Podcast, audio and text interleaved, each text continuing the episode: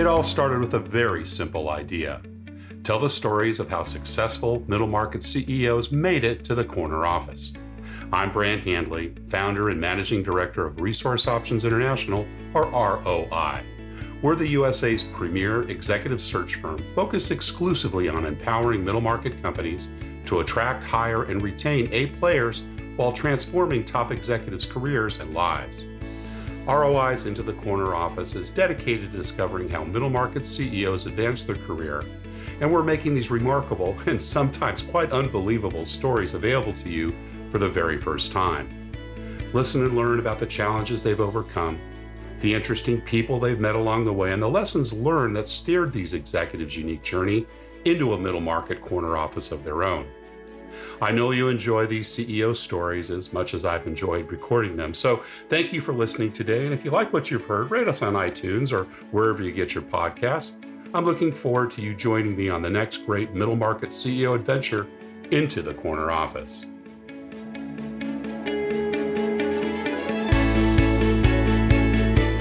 Today, my guest is Stanford Lee, CEO and President of Snoqualmie Casino.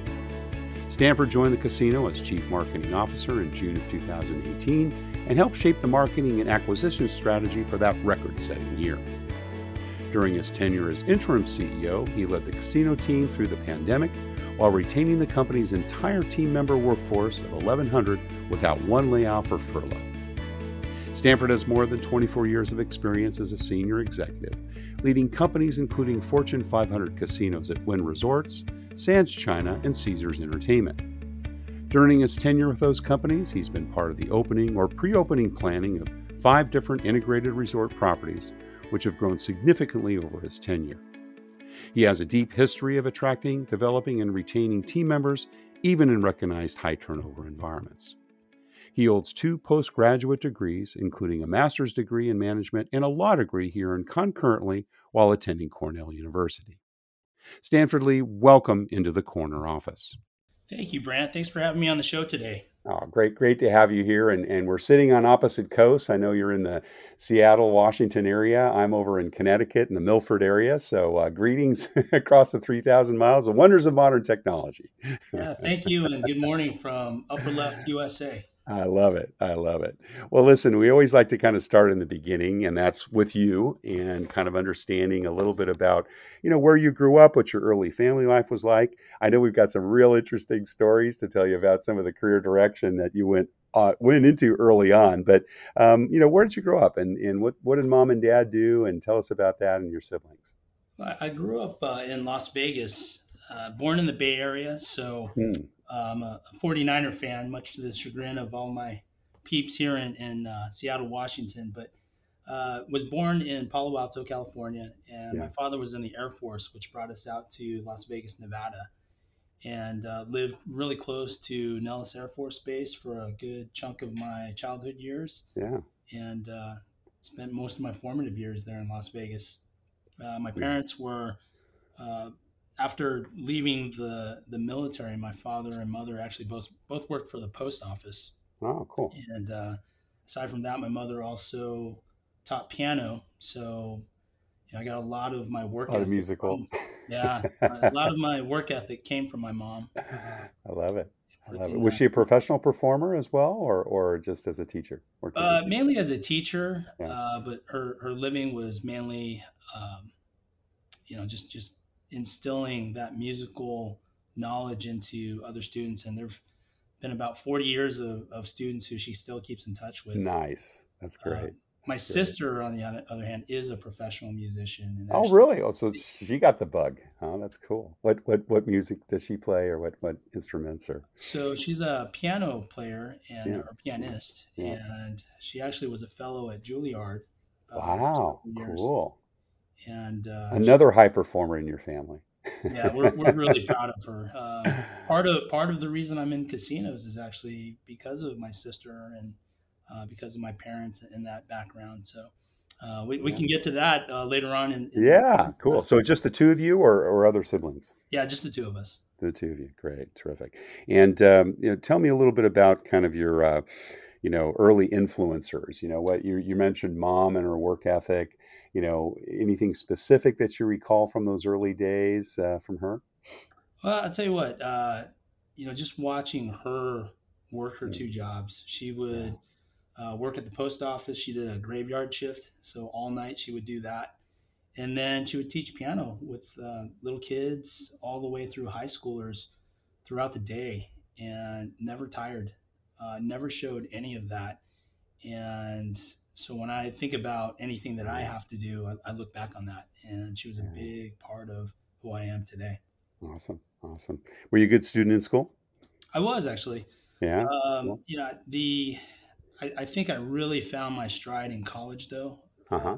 I became a, a, complete straight A student then. But uh, through high school, uh, I was a, I was a pretty good student. I was a A minus student. Had a three yeah. six GPA. Yeah. And and any outside activities that you pursued? Are you involved in sports or chess club or debate, anything like that? A lot of sports. I yeah. would say a lot of what I do today actually harkens back to what I learned from playing sports.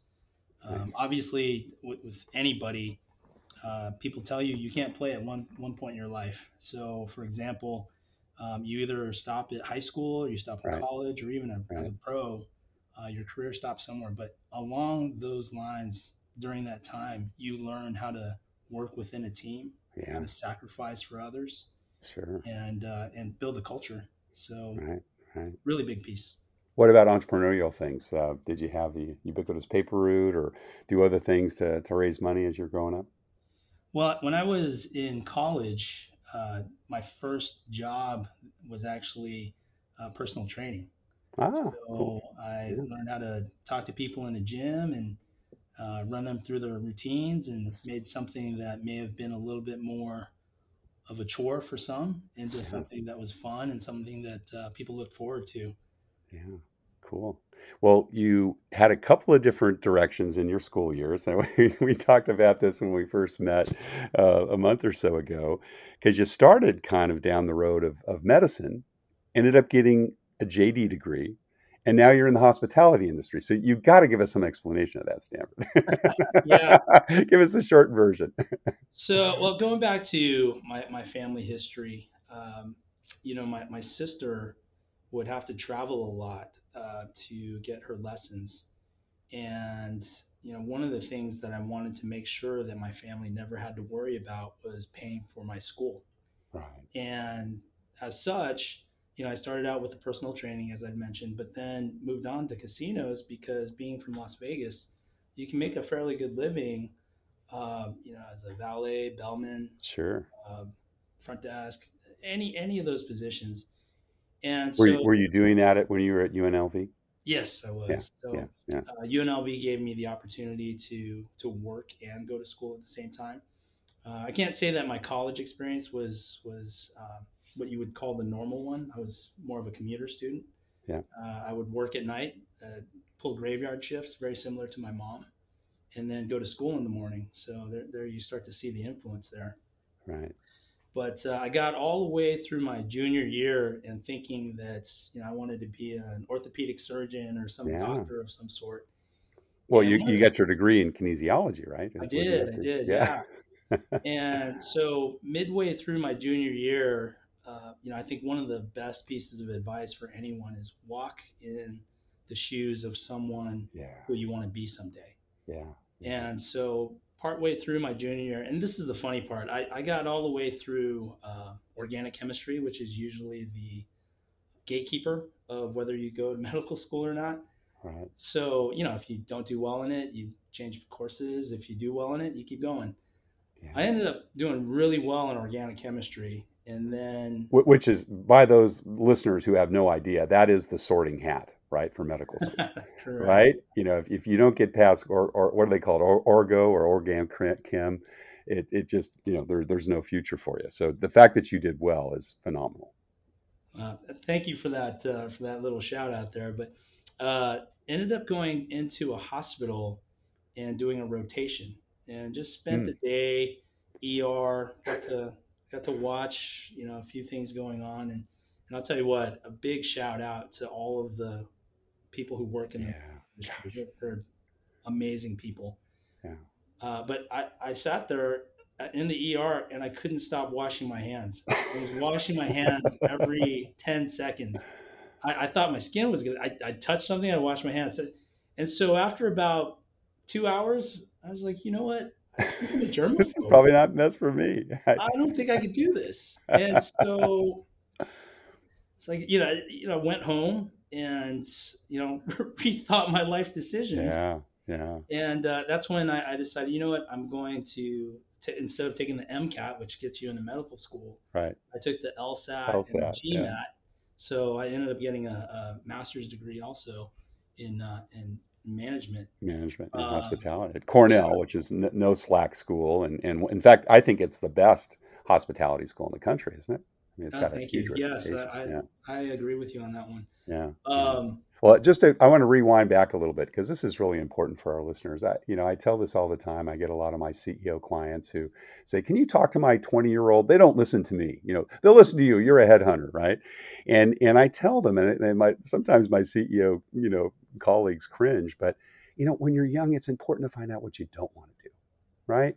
And I just really commend you to have the insight to go, as you said, to go and walk in the shoes and figure it out. Because just think if you'd gone all the way through med school and gotten all that way and then discovered that way later, boy, that would have been a lot of years and a lot of time and money invested in something that just wasn't right for you.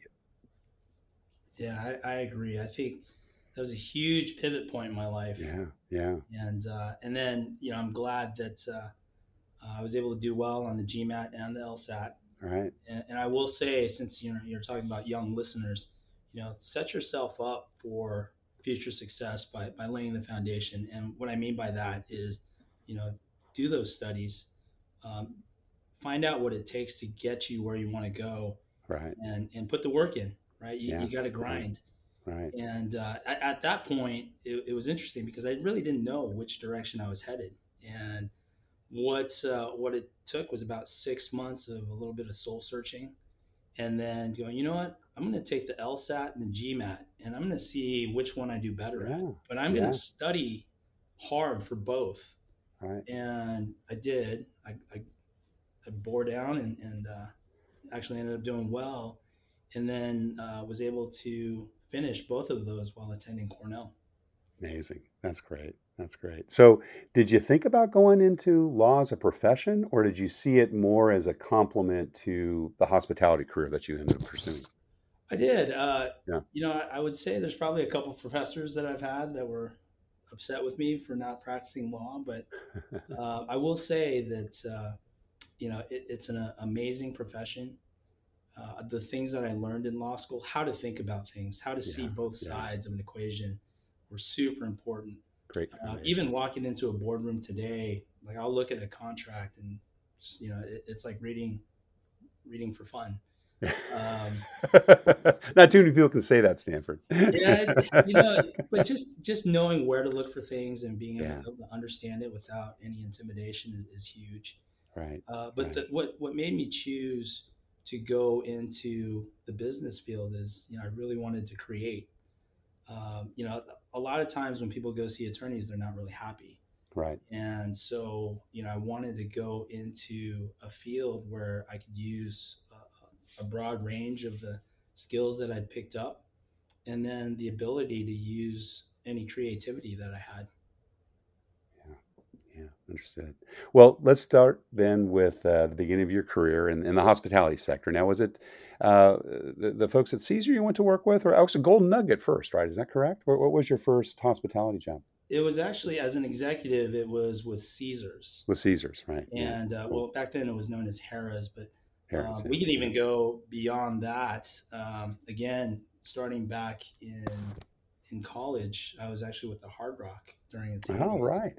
Yeah. So I had a lot of fun in my 20s and uh, met a lot of lifelong friends and, and had some really fun adventures with, with those guys. And they'll be brothers for life and sisters. There were a few sisters yeah. in there too. Yeah. Uh, where did where, where, what job did you first start managing people? Where was that? Uh, you know, when I first started managing people would probably be when I was both a valet or and a bellman. Oh, uh, wow. You know the, uh, you know, during college. During college. During college, yes. Yeah, yeah. And you know, you pick up a few shifts as a as a uh, as an extra bell captain or an extra valet. And what you what you come to realize very quickly is that all of the people on your team come from different backgrounds. Right. You've got young guys like yourself. You've you've got young women. Uh, you've got people who are taking care of their families with their jobs. Sure. You've got people who are just trying to get through school, like me. Uh, you've got different levels of education. Some barely finished high school. Uh, a couple guys had had graduate degrees. So you really start to learn that you have to adapt how you lead people, how you manage people yeah. to what you what you have there on right. the spot. Right. Um, right. You really have to evolve your own style and and direction, delegation to their level of uh, experience or how they perceive the world. Yeah, let's let's double click on that. Tell us some of the, those early leadership lessons. You know, if you had to kind of draw maybe two or three things that you learned during those early days, whether you were valeting or maybe in the first jobs you had at Caesars. You know, what what were the things that you took away as a young manager? Well, again, going back to differing perspectives yeah. and people, you really have to learn the difference between direction and delegation. Mm. Ultimately, how I think of leadership is about bringing the best in, bringing out the best in people. And to do that with every different person who, who you're interacting with, it's going to be a little bit different. And this is why I think direction and delegation are really important. If you have someone who is a complete beginner, you're going to have to give a little bit more direction. Yeah. But if you have someone who's an expert, someone who's super experienced, really thoughtful, uh, you know, you can delegate a little bit more. Mm. And what happens if you if you give a little too much direction to that person, that's when they start talking about micromanagement. Yeah, right, right. So, so, so how do you assess that? So so so so that's a very very astute perspective. So so you know, do you kind of just listen a little bit, kind of check them out, or do you go like, oh well, this is his first job, so he needs more direction? How did you kind of make that call between, you know, those two different choices, those two different approaches? Well, there was something you said in there that's really important. You said listen a little bit. It's yeah. listen a lot. Yeah. So I listen to this day. I listen a lot. I'm always uh, observing uh, team members, new tem- new team members, more experienced team members. Uh, my ears are always open. I'm mm. always observing. Um, I won't just walk into a situation and just start spouting orders. I think really, uh, for me, especially today, it's about setting a vision setting an umbrella of what you want to achieve. And then, depending on the level of experience or uh, the level of engagement, you're going to have um, different ecosystems underneath that umbrella. And if you're if you're engaged and you're listening a lot and watching a lot, you'll see where you need to step in or where you need to give a little bit of maybe maybe it's not complete instruction, but maybe it's just giving some guardrails yeah. And that tends to help bring out the best in a lot of our, our team members today. Yeah. Now you've had a fantastic career, you know, from Caesars, you went on to Sands and then Wynn and then to Snoqualmie where you're, where you're working today. Didn't come in as CEO, you've, you've raised the ranks. But I want to talk a little bit about your Sands China work. So you actually lived in Macau for a couple of years, so close to three years, right? Uh, actually, four and a half. Four and a half. Uh, wow. Wonderful experience. I, I would yeah. say oh, it, it, was a great capstone of a lot of the things that I'd picked up over the 20 plus years that I'd been in the industry and, and even before then, uh, playing on different teams. Um, you know, everything helps to form what and how you lead today. Right. And that Sands experience was incredible, not only for me, but for my family. I, I brought my family over too. Nice. And I would say the key takeaways there was just how similar while different leading a team over there was. Yeah. Um, the first thing that was really cool about that experience was I actually speak Cantonese. So oh, you do? Oh, did yeah. you did you grow up in the home with that or? Uh, my mother again, a lot of influence from from, from that yeah. woman, but um, right. I, I, speak Chinese, speak Cantonese Chinese with my mom on a daily basis. Still, I call her every day on the way in from work, and uh, and so when I got to China, it was interesting because I'd never conducted business in China. Right. I, could, I, could, talk right. in conversation and order food, obviously. But and, and they speak mostly Cantonese in Macau. And they right? speak Cantonese. Yeah, right. Um, now there's more of an influx of Mandarin as well, but um, you know, if, if someone speaks slowly in Mandarin, you can kind of pick up a little bit. Right. Um, but uh, been a Cantonese speaker my whole life. In fact, I, Yeah. I learned how to speak Cantonese before I learned how to speak English. What, was your mom from Macau or Hong Kong or what, what part did she uh, come Uh, from originally? my original family roots were from the Guangdong Guangdong. region Yeah, of, uh, of China. north And then Hong my Kong. grandparents actually moved uh, for expats to Vietnam, and then from Vietnam to America. And so my parents were actually born in Vietnam, but um, But but we're- we're we're Chinese, by Yeah, ancestry. right, right. Fabulous. Wow, what a what a great uh, so so again just, you know, kind of leadership there. What what were the main differences, you know, particularly given that you worked in that language or understood that language? You know, what what was different about leading your teams there than uh, than working in the US? Well, first thing I'm going to go back to listening a lot. Yeah. Right. Yeah. Um, I think one of the things that was really neat about that experience was I was able to see some of the team members who may have been overlooked by someone who maybe did not understand Chinese or only Mm, worked in, in English. Um, move, going into China, you know, their mother tongue, a lot of the, those team members was Chinese. So whereas they actually spoke very, very good English, for that being their second language, uh, the, the way that they could express themselves and the theories and just talk, talking about marketing principles as an example, they were able to express themselves so well in Chinese. I knew I knew what I had. Whereas if they were speaking in, in English, uh, imagine if um, you were an, you or I. I don't know if you speak German, but imagine having to suddenly conduct business in German. You're not going to be as, as articulate. horrible. we are. Yeah, it would be a nightmare. so so I was able to recognize when I would need to give more direction or Hmm. delegation based on what I was hearing, based on the actions that they took. Right. And uh, you know, I was really fortunate. I had a really talented and high performing team in Macau that maybe wouldn't have been recognized had uh, had someone else been uh, been leading it. Yeah, yeah. So you returned to the U.S., joined Wynn Resorts. You know, sometimes, uh, particularly given you've gone three, four years, you know, the returning expat can be experience can be a little bit devastating sometimes because you you've got all this responsibility. You know, you're pretty much king of the hill out there, and then you kind of come back and you're kind of one of many. But you change companies, so that's perhaps a little bit of a shift. Was that reentry difficult for you? No, it was uh, you know marketing principles, casino principles are similar no matter what market you're in. Right, right. Um, you know, you, you do a lot of market study. Um, I've been really fortunate to have the opportunity to go into international markets, national, uh, Las Vegas. Obviously, you've got a really wide audience, and so taking those learnings, plus, you know, I, I've also done local casinos. So taking all those learnings and then either getting them ready to move out to Boston, which is where I was, I was going to go Yeah. next, or Yeah. coming out to Seattle uh, you're able to draw on those experiences and you you adapt. You adapt the things that you've learned, things that have worked before, uh, things that you might want to even try. You know, some some things you might want to take some risks on. But uh, but for the most part, a lot of those best practices work in every market. Yeah, yeah, cool. And so made the transition to Snoqualmie and came first as chief marketing officer, I think, right back in uh, in eighteen, and then you ascended to the CEO role. And this is the first time you've worked for a for a tribal resort, is it not?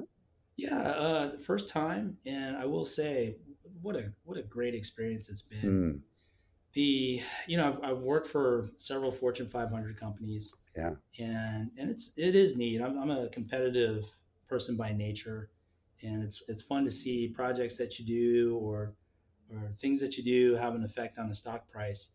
But here, the results of our work, the results of our of our company culture, the results of what our team members do, you can see the effect on the people, on the Yeah. tribe, and Yeah. by extension, the community.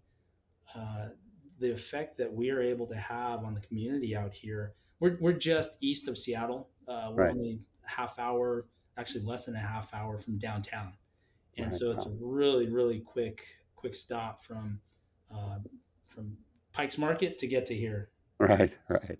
And From uh, SeaTac. oh yeah, and from from that point all the way out here, you can see the effects of of the people that who work here and our guests because that whole corridor is who we affect. And right, Right. now we're we're the largest employer of the Snoqualmie Valley. and and it's it's it's like a, it's like a family, right? I mean, it's like a, fa- a, privately owned business, and and the, is the tribal council the owner, or tell us a little bit about the structure if you can. I mean, I'm just kind of yeah. curious how that's how that's structured. So the tribe is the owner, and then the tribal council would be like the board of directors. Got it, right? right. So you report into the tribal council. Yes, yes, and and it's very similar to working for a board of directors. Yeah, We right. have our monthly our monthly uh, board meetings uh, where I'll, I'll do the updates, and uh, and if there's any approvals that need to, to happen, that's that's the meeting where it happens. Yeah, But yeah. uh, we've got a really supportive board of directors here, and I, I think the the general vision I, I mentioned a vision earlier is we want to take care of the people who work here, uh, Mm. the tribe obviously, and the surrounding community. And you know, when you have that general parameter, uh, you can do a lot under those circumstances. yeah, yeah. Now you've got about 1,100 employees, I think. Um, what percentage of that uh, are from the tribe? Well, uh, the tribe is spread out uh, across the country. So Right. we've got uh, just under 30 team members who are uh, from the Snoqualmie tribe. So the majority of our team members actually are uh, non-native. Professional management. Yeah, they're But of, uh, yeah. but what a, what a great work family we do have, though. yeah. You Tell know, us a little bit about the culture. You know, I'm curious to know kind of what the differences are, you know, between, you know, not that you have to go specifically into a to Wynn, but more kind of a corporate casino, you know, publicly traded company to, you know, family run, you know, tribally owned business. Well, I, I'm, I'll kind of modify your question a little bit. When I think about cultures and you know anything that I've ever led, I go back to those sports analogies that I talked about earlier. Yeah, I, yeah. I think of a company or any department I've ever led as a locker room. You Hmm. know, I, I've played on awful teams and I've played on really good teams, right? And the the really good teams have an amazing locker room. You have teammates who look out for each other. You have teammates that trust each other, and teammates who communicate with each other. You know, you, you see that today. We do we do quite a bit of partnering with professional teams here in Seattle, Right. and there's there's one in particular. I'm I'm going to give away a, a secret here because I'm a 49er fan and I've been in the Seahawks locker room. But I, I was in the away locker room for the Seattle Seahawks. We were filming a commercial, and they wouldn't let us into the into the home locker room.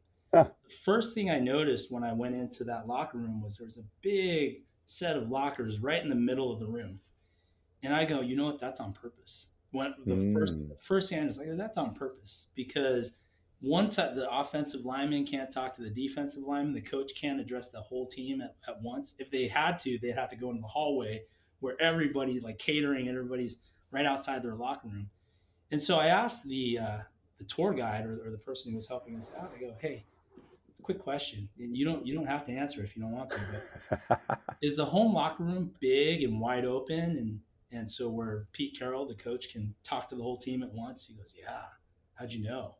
It's like nah i think i i think I, yeah, because normally you see a locker room, the lockers are against the walls, right? right You know, around the whole four walls. You've got the inside area. I'm thinking Ted Lasso, you know, or something, right? You always exactly Exactly. so they so they bunch them all up in the middle, so people are all kind of disjointed. Wow, that's a that's Yeah, really that's a good psychological. conquer.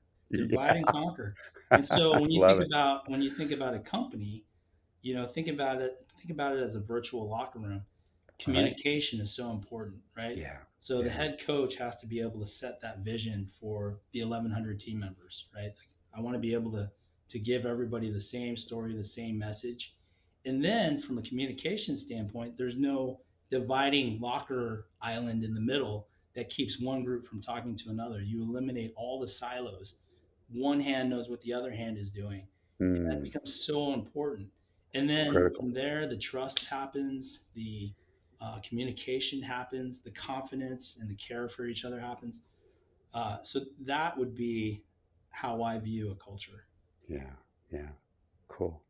You know, we've all had mentors and, and frankly, some tormentors uh, over the course of our career. Tell us a little bit about maybe the good and bad in that, because you, you know, you're so into the sports analogy. I'm sure you've had some great coaches, but there's probably been things as well that you observed and said, "Boy, I'm never going to do that again." So, give, give us one of each. Give us give us something that maybe a mentor of yours, you know, helped you with early on, and then uh, a possible tormentor or at least someone or behavior that you observed. No names need to be mentioned. Okay. That uh, you said, "I'll never," you know, gosh, I just, I, I, you learned from that because you did things differently. Right, right. Well, let's see. I, I will, I will make the the heroes more obvious hmm. uh, because they they are people who I admire and respect to this day. Um, you know, obviously, you've heard about my mom. Yeah. Um, and then when I first joined Harrah's in the executive ranks, I had a really good role model there. Uh, her name was Marilyn Wynn, and she was the regional president of Bally's Paris Rio. Hmm. And, uh, you know, she got me started. She actually was one of the ones who recruited me out of Cornell to join uh, Harrah's. You know, when I was actually at Cornell, I, I was thinking I might not even go back to casinos and but the opportunity to go work for her and there were a few other leaders there. There's another gentleman named Wilson Ning uh, who became a really prominent person in, in my life. Uh, but the key there is that they all gave me the opportunity. Um, they they all taught me along the way. There's another gentleman named Michael Weaver who actually mm. worked directly with Marilyn Wynn. He was my very first traditional marketing boss. Wow.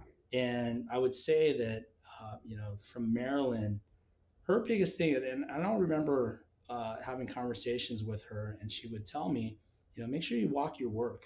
You know, make mm. sure that you you check on people. Yeah. Um, you know, make sure you know just enough to where you can uh, make sure all the cows are pointing north. You really, you really don't have to over manage or overcorrect. But um, you know, she put together some amazing teams, and I and I watched that. And this was right out of out of business school, right out of law school, and then with Wilson, um, he was my first casino marketing. Uh, it's come almost like a player development sales team, and I remember the biggest thing from him was you know go take some risks, take a shot. Um, you know, there's there's not a decision that you can make that's going to crumble this company. So, you know, shoot your shot. You know, take a risk. If you make a mistake, we'll, we'll figure it out. And, but, you know, we're not going to put you in a position where you can, where you can crush an organization. So it was, it was setting those parameters, right? Setting those parameters and then letting me uh, make some decisions based off of that. Yeah. And then uh, Michael Weaver, uh, my first, let's call him my first traditional marketing boss he set standards for me that I, I still to this day set for my teams. Um, you know, just a, a, he would challenge. To some, he was a pretty intimidating guy, and um, you know, he was always uh, what I would think a marketing executive should look like, should mm. how they should carry themselves. But behind the scenes, he he cared about his teams, and but at the same time, he held them accountable uh, don't walk into a meeting with Michael unprepared. Bad, bad, bad news. so I, I, would say I've been really fortunate, uh, starting with those three. I mean, there's many more uh, sure. on that, but uh, but the first three are, are, always good to start with. Um, as far as what not to do, I, we could go all the way back to when I was in college. You know, I would see uh, people who would kind of overstep their position, and you know, I, I'm a really big believer, especially today, of making sure everybody knows how important their job is to the success of the organization. And it's not just the position you hold. You could be a porter. You have a very important position. You All make right. a difference every day. Yep. Uh, one of the things that, that's the neatest about our casino, our company today, is people think it's spotless. And when we were in mm. the hmm. middle of the pandemic, I would put our cleanliness up with some of the hospitals because we would be on those machines. It's a high touch environment. Right. So our our uh, environmental services cleaners, they're on those machines every 15 to 20 minutes, wiping things down. Yeah, right. And you know, when you think about that, all the way up through the ranks, So I, I would say, you know, for those who I would say not to do, not to follow, or or not to uh, replicate, it would be those who disregard the importance of others and the yeah, impact that yeah. they make. And I saw yeah. a lot of that as I was yeah. growing up. Yeah, cool. I've recently heard that some CEOs um, are kind of uncomfortable with having their, you know, answers questioned versus having their questions answered. And you know that's that's quite true with you know millennials and, and younger folks, maybe that grew up in a little bit of a different uh, you know corporate environment than I. H- how do you handle that situation? Are you someone where you encourage that kind of discourse? I actually hire people who are different from me, who think mm. on purpose. Uh, because I think if if you all think the same way, you're going to go off in a direction, right or wrong, you're only going to go in one direction. But, you know, I, I intentionally look for people who have different perspectives from me. Yeah. Um, Diversity is so key. Exactly. If, if you ever find me hiring someone who is a twin, um, we've got problems because, you know, I, I, like that diversity of thinking. I like that uh, iron sharpens iron approach. Right. And a lot of times, you know, even in our marketing meetings, throw an idea out there. Now, granted, uh, I do throw a vision out there. I do throw like a hey, here's here's some parameters. But then within those parameters, hey, take some risks. Um, some of them, you know, if, if they don't make sense, we'll talk about them. But you know, this is where a lot of our success comes from. We've got some really creative people, yeah. uh, but we've also got mixed in some really disciplined people who are going to make things happen. So you have to have both. But uh, you know, I, I, think it's so important to have ideas challenged. Yeah, yeah. So that, that's definitely part of our culture here. We want to make sure that there's a free flow of ideas, and then challenge those ideas. Let's let's make sure. them stronger. Let, let's work through. Let's let's fill in the gaps, and that's helped us along the way quite a bit. Awesome. Now you were uh, moved to interim CEO in, in December of 19 and then became CEO just about a year ago. And so, you know, over that period, would would you say, compared to kind of your early career, has your leadership style evolved, or do you doing things differently now, now that you're in that corner office than you did when you were CMO, for example? No, I, I think uh, I think I'm pretty much the same. I'll, I'll mm. tell you a quick story. So, um, the day that the board of directors or the, the tribal council said, um, you know, we, would like you to be uh, our CEO yeah. Um, so I've, I've done the CEO capacity for like almost three years now, two years, right. nine months, yeah. something like that. Yeah. So I remember, uh, I remember going home and, you know, my wife has been my biggest advocate, my mm. biggest supporter for over 20 years. And, um, so I go home and I, I say Chandra, was my wife's name. I go, so the tribe asked me to be their CEO today. Mm. And so she goes, I'm so proud of you. You've worked so hard. You know, you've really earned this. Can you take out the trash? You're at home now. So, There's no corner uh, office here. so when you when you think about you know when you get into the corner office, yeah, you're the same person. You know, yeah. you just have more responsibility and and you you do need to have people who keep it real for you. Right. And that's why right.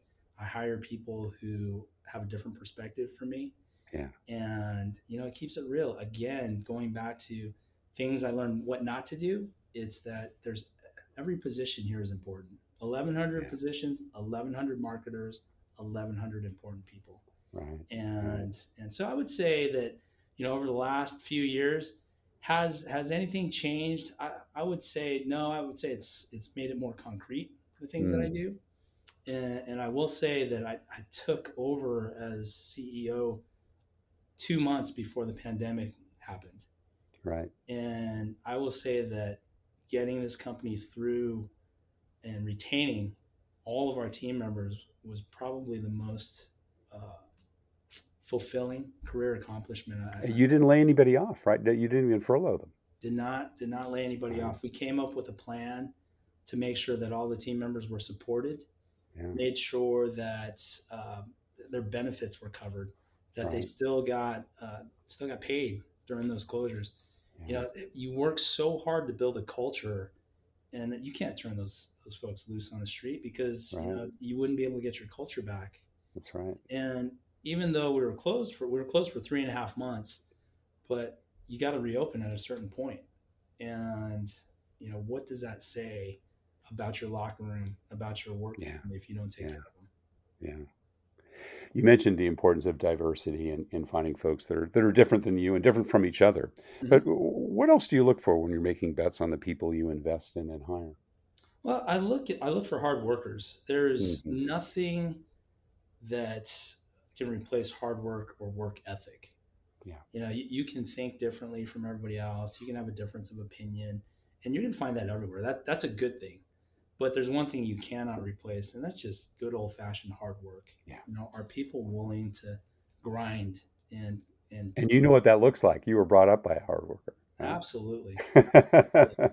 you know, and so when I see uh, someone who's who's working hard, who's who's a front level team member, you know, that's me when I was in college. Sure. And then you know, I, I see my mom. You know, I see yeah. someone who yeah. uh, is is working to support their family and you got to take care of that. That's that's yeah. a hard worker. Yeah, so yeah.